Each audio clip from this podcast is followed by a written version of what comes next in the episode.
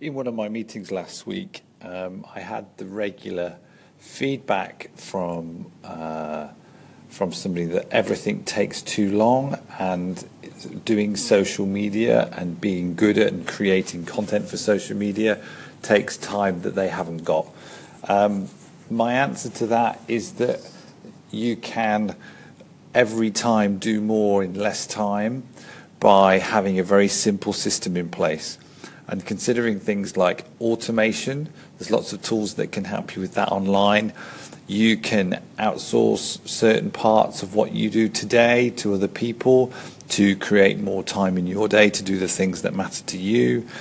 And you can also find ways to be more productive and use the time that you have in a much better way.